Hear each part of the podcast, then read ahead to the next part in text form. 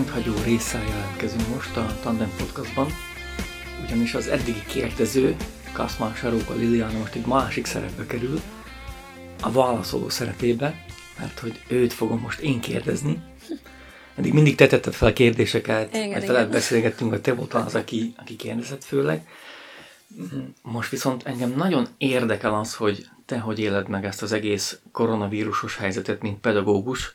Ugye több szereped van, vagy a trénerünk, vagy az Estendőn zenekar frontembere, de azért mégis az, ami a leginkább dominál szereped, az a pedagógus. És egy alapiskolában tanítasz felső tagozaton, és hát március közepe óta csak távoktatásban tudod ezt tenni. Nem látják most a hallgatók a, a szemedet, az arckifejezésedet. Ez alatt a három hónap alatt, hogyha amikor videót beszélgettünk, sokféle érzést láttam rajta. Most hogy vagy? Most mi van benned így június közepén? Hát igen, most itt vagyunk júniusban, mögöttünk, most már nem is számolom a heteket, eleinte még számoltam a távoktatás heteit, most már a heteket se számolom, de eljutottam arra a szintre, hogy, hogy ez engem így ilyen formán nem motivál.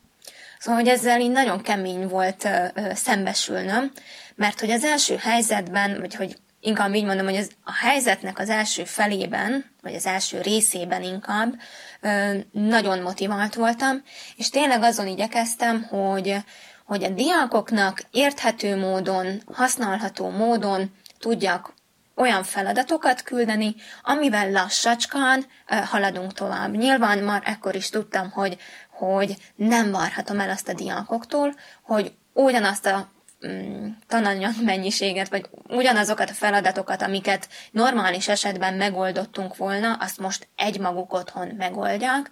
Azt is láttam magam előtt, hogy nem várhatom el azt a szülőtől, hogy, hogy leüljön a gyerek mellé és magyarázzon nekik, mert lehet, hogy a szülő már rég elfelejtette azt, hogy, hogy hogyan kell prímszorzatra bontani egy számot, például, vagy hogy a körnek a kerületét és területét hogy kell kiszámolni, de ugye a bizonyos osztályokban ezeknek a ezeknek a matematikai témaköröknek a, az alapját ugye el kell sajátítani a gyerekeknek, itt leginkább a gondolkodás módot ö, sajátítják el, ha még el is fogják felejteni a képleteket, meg azt, hogy mire volt jó az, hogy mi prím tényezők szorzatára bontsunk egy számot, de hogy, hogy láttam azt, hogy én nem várhatom el azt a szülőtől, hogy ha a gyerek valamit nem ért, akkor majd, majd a szülő elmagyarázza. Úgyhogy így láttam azt, hogy szükség lesz itt online órákra, szükség lesz videómagyarázatokra, és hogy, hogy ezen az úton szépen el is indultam. És hogy mai napig is csinálom, de egyszerűen ö, nincsen meg ebben a helyzetben számomra a tanárságnak és a tanár-diák ta- kapcsolatnak, meg a közös tanulásnak az az eszenciája, ami miatt én ezt valójában csinálom.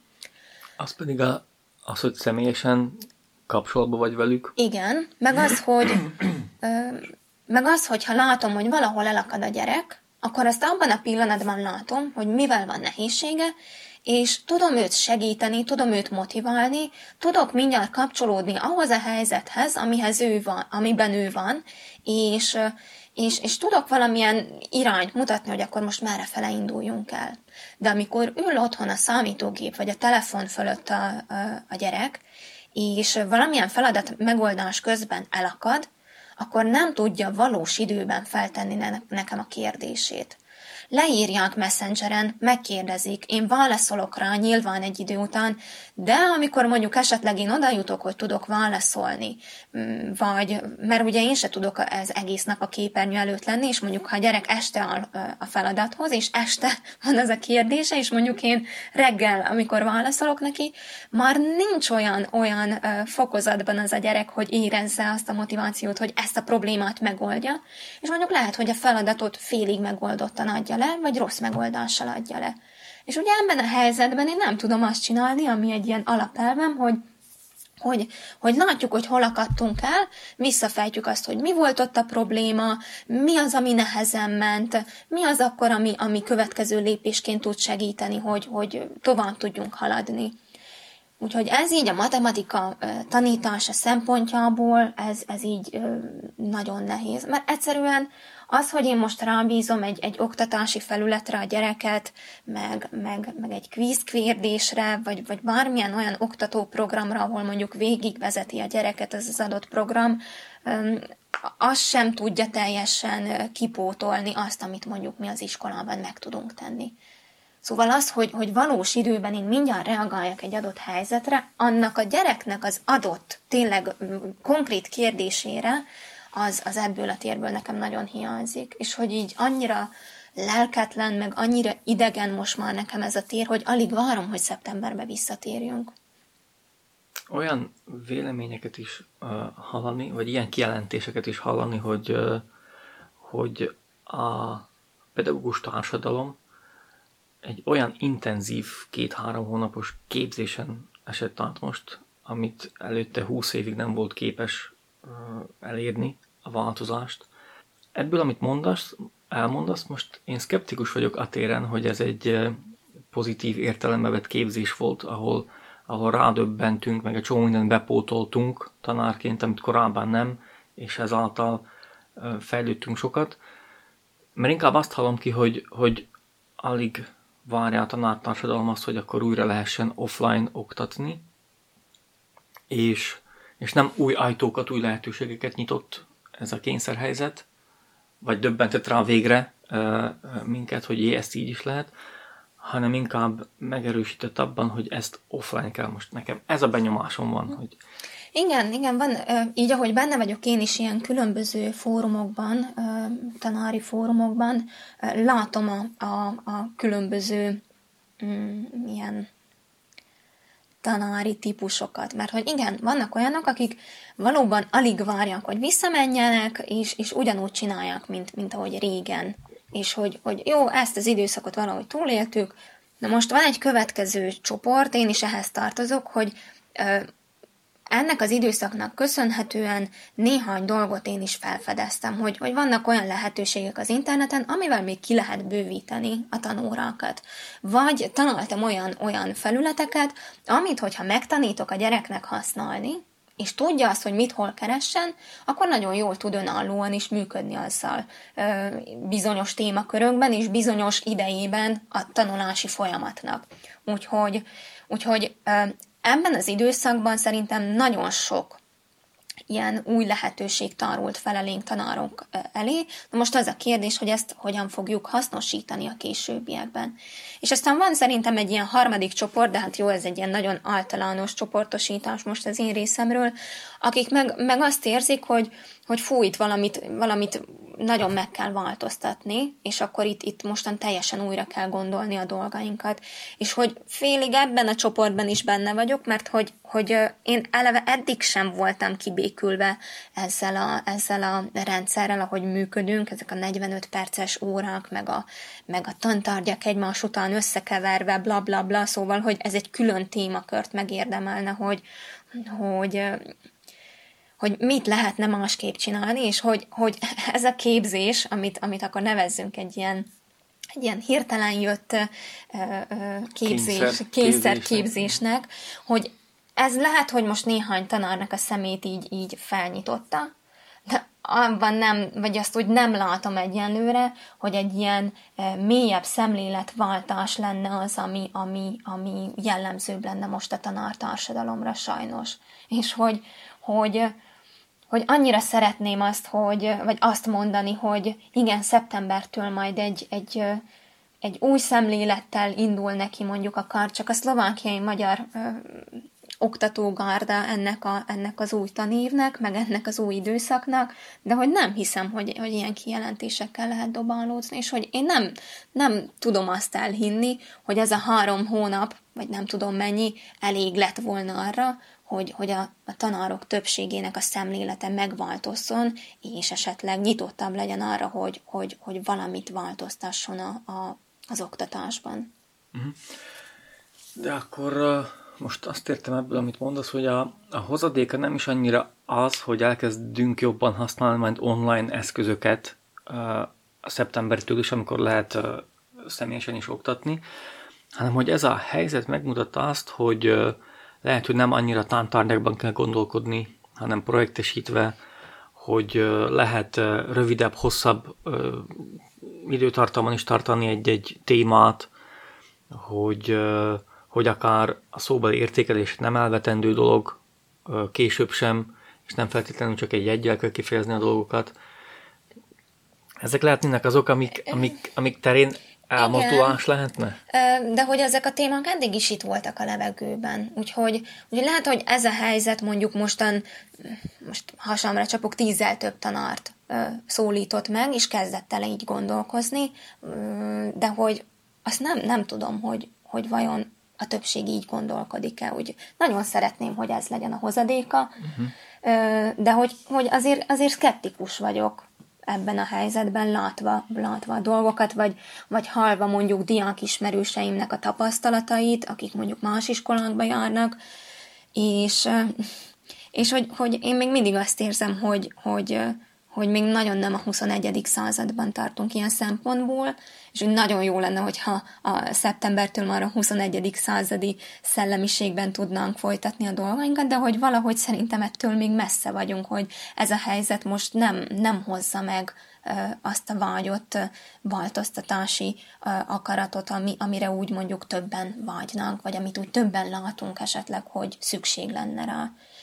Ez is egy mondjuk egy nagy kérdés, hogy, hogy az új, új minisztérium vajon hogyan fog támogatni bennünket ebben az időszakban, mert azt észrevettem én is, hogy ez a miniszter talán próbálja ezeket a csontvázakat, ami az oktatásügyünkkel kapcsolatban egy-egy iskola szekrényében úgy, úgy, úgy, úgy elbújt. Lásd, most ez nekem nagyon kezd, vagy nagyon szimpatikus, hogy, hogy az alsó tagozaton például lehetőség lesz arra, maguk a tanárok kiválaszthassák azt, hogy, hogy milyen tankönyvekből fognak tanítani, uh-huh. és hogy hogy igen, hogy ez, ez egy ilyen ideális helyzet lenne, hogy, hogy lesz egy olyan tankönyvpiac, ahol tényleg minőségi tankönyvek lesznek. Na most a kérdés, hogy lesznek-e ilyen szerzők, akik, akik ilyen könyveket írnak, meg hogy nagyon sok kérdést nyilván ez a helyzet fölvet, mm, de maga az elgondolás, meg az alapötlet szerintem nagyon jó, hogy nyissuk meg a tankönyvpiacot.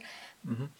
Meg hát gondolom, ez az feltétele annak, tehát hogy megnyissák a tankönyvpiacot, az a feltétele annak, hogy elkezdjenek írni új tankönyveket, mert amíg zárt, addig senki nem fog hozzá, mert azt mondja, hogy hát ezt minek írni, Igen. minek investálni abba időt, energiát, hogy írek egyet, hogyha azt úgy használhatják, hogy azt az egyet kell, és hogy ez idővel meghozhatja azt, a, azt az eredményt, hogy akkor lesznek többfélék, és különbözők. Igen, meg ugye a könyveknek az elbírálását illetően, hogy, hogy egy tankönyvet a minisztérium elfogad-e vagy sem, hogy abból tanulhassanak. Ugye ez is egy, egy bizonyos kritériumrendszer alapján történik, ahol úgymond pontozzák a könyveket. Na most a, a legutóbbi ígéret szerint ezt a kritériumrendszert is át fogják uh-huh.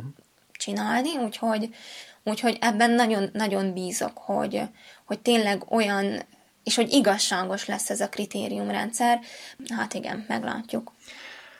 Említetted ezt a modern iskolát, de jó lenne, hogyha ebben a szemléletben lennének szeptembertől, de hogy ez nem megy egy csapásra, de hogyha menne egy csapásra, egy aranyhallal ö, csodát kérnénk tőle, ö, teljesítse, akkor hogy néz neki az a modern 21. századi iskola? Szerintem sokkal több lehetősége lenne a diákoknak olyan témákkal foglalkozni, ami éppen aktuálisan őket érdekli. Ami, ami éppen velük történik, és arra reflektál ez az adott dolog, amit megtanulnak. Itt gondolok például olyanra, hogy, hogy a, a kamaszok, amikor például elkezdenek, vagy elkezdik ők maguk is észrevenni, hogy fú, itt most nagyon gyorsan változik a testem, hogy például hangsúlyosabb legyen az, hogy mi történik a testemben, én mit tudok a saját egészségemért csinálni. Hogyha megnézzük a, a, a biológia tankönyveket, most csak induljunk ki a tankönyvekből, ott le van írva, ugye, hogy mi, hogyan működik az emberben, stb. stb. Az már egy másik kérdés, hogy a tanár hozzáteszi azt a pluszt, ami ilyenkor tényleg nagyon hasznosítható lenne a diáknak. És vannak olyan szerencsés diákok, akiknek ilyen jó tanáruk van, aki, aki ezt a pluszt hozzáteszi. De nagyon sok diák viszont elesik ezektől az információktól. Vagy például egy ilyen nagyon-nagyon égető téma nekem ez folyamatosan, hogy a matematikán tényleg valóban olyan életszagú dolgokkal foglalkozzunk, amivel találkozni fognak. Én például idén a nyolcadikban az első két és fél hónapot én csak a bankvilágára és a pénzügyi dolgokra helyeztem a hangsúlyt, még hogyha nem is így volt a tanterve eredetileg, mert egyszerűen láttam azt, hogy, hogy nagyon elkezdtek érdeklődni, hogy mostan mi meg hogyan működik a, a pénzügyeket illetően, és akkor ezzel foglalkoztunk két és fél hónapot, hogy megadtam magamnak is, meg nekik is azt a szabadságot, hogy jó, akkor nézzük meg, hogy mi van ezen a témán belül, és hogy, hogy bennem is az van, hogy bár többször megtehetném azt, hogy, hogy éppen, ami, ami abban a gyerekben mostan mozgolódik témaként, arra tudjak én reagálni matematikailag. És hogy ezt, ezt nagyon sokszor látom a lehetőséget, de sajnos nem mindig teszem meg, mert közben meg ott van, hogy ja, igen, a tantervet tartani kell, meg,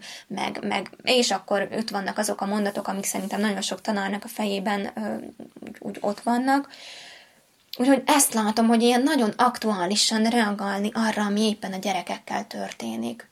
Hogy tényleg ilyen és ami ilyen nagyon közhelyesen már sokszor el lett mondva, hogy tényleg életszagú, meg életszerű legyen az a dolog, amit ott a gyerek megtanul. Hogy ne csak arról legyen szó, hogy majd, ha felnőtt leszel fiam, akkor erre majd szükséged lesz. Nem mhm. érzi át ennek a súlyát és akkor fog igazából azokhoz a felnőtt témákhoz eljutni a gyerek, hogyha a mostani aktuális témák, amik benne mozognak, azok, azok, azokkal úgy lesz foglalkozva, hogy megtanulja azt, hogy hogyan tudok én egy témakört körbejárni, és amikor majd felnőttként odaér, és érdeklődik valami iránt, akkor fogja tudni, hogy, hogy hol keressen információt, hogy keressen olyan embereket, akikkel ezt meg tudja beszélni, egyáltalán milyen módon tudja, vagy tud majd esetleg egy adott témában ö, érdeklődni, és valakivel mondjuk kommunikációba lépni, és jól kommunikálni, vagy akár vitázni is egy adott dologról.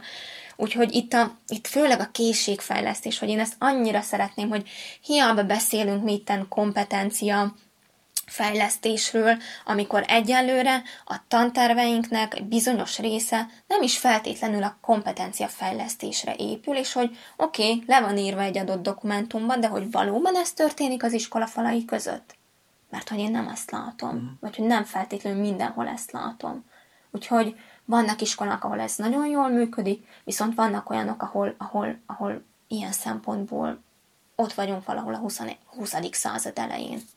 Tehát hangsúly, eltolódás az ismeret átadástól a készségfejlesztéshez inkább. Igen, igen, igen. Ez egyik ilyen ismerve lenne a modern persze, iskolának. Persze, de szerintem ezt már annyian elmondták, annyiféleképpen, de, de valahogy nem tudom, hogy, hogy mi kellene ahhoz, hogy ez tényleg megtörténjen. Szóval, hogy ez fölött én rengeteget gondolkozok, hogy mi, mi az a gát, ami miatt ez mégsem történik meg. Igen, mert ezt, ezt lehet ezt csak felülről előirányozni.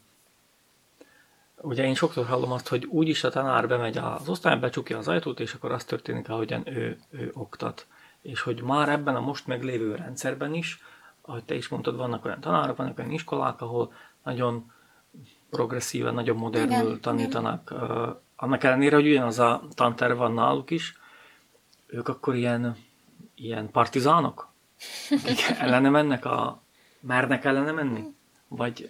Igen, hogy, hogy talán ez, hogy valahogy ezt kellene elérni, és nem tudom, talán ez egyetemi oktatáson belül, hogy ezt a fejlődő szemléletet a tanároknak ö, valamilyen módon elsajátítani, mert hogyha megnézzük, akkor ez a rögzült szemléletmód, ez, ez még így nagyon, nagyon túlsúlyos a mi környezetünkben, és valahogy a, pont az oktatáson belül kellene az a fejlődő szemléletmód, ami, ami ezeket a dolgokat talán lehetővé tenni.